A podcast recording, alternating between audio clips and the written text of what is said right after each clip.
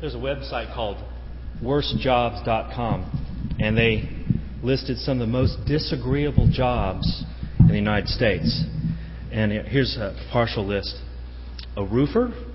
Think about roofing a house in this weather. I mean, that would that would kill you. A telemarketer, an asbestos remover, a taxi driver.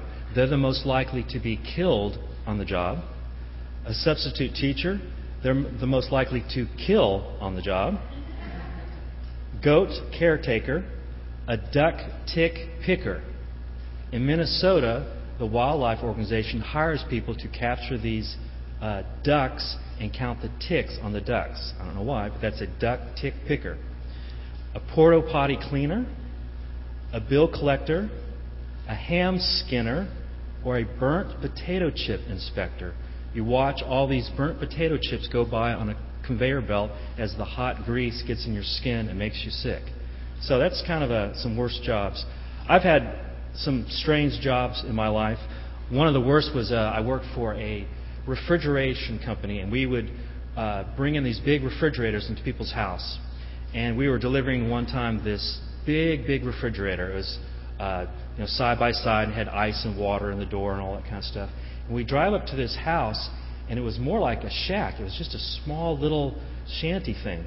And we get this huge refrigerator in there, and normally the refrigerator sits underneath that, that cabinet that's up there. Well, we put it there, and the cabinet was too low.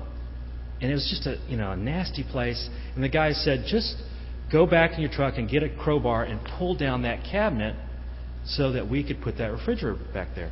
So we got the, the uh, crowbars, and I was with my coworker, and we were underneath the cabinet prying loose this, this cabinet here. And as I was prying it loose, I felt something start to fall on my hair and on my clothes. And I looked up, and there was these cockroaches raining down on me. It was just very, very nasty. So there's lots of nasty jobs out there.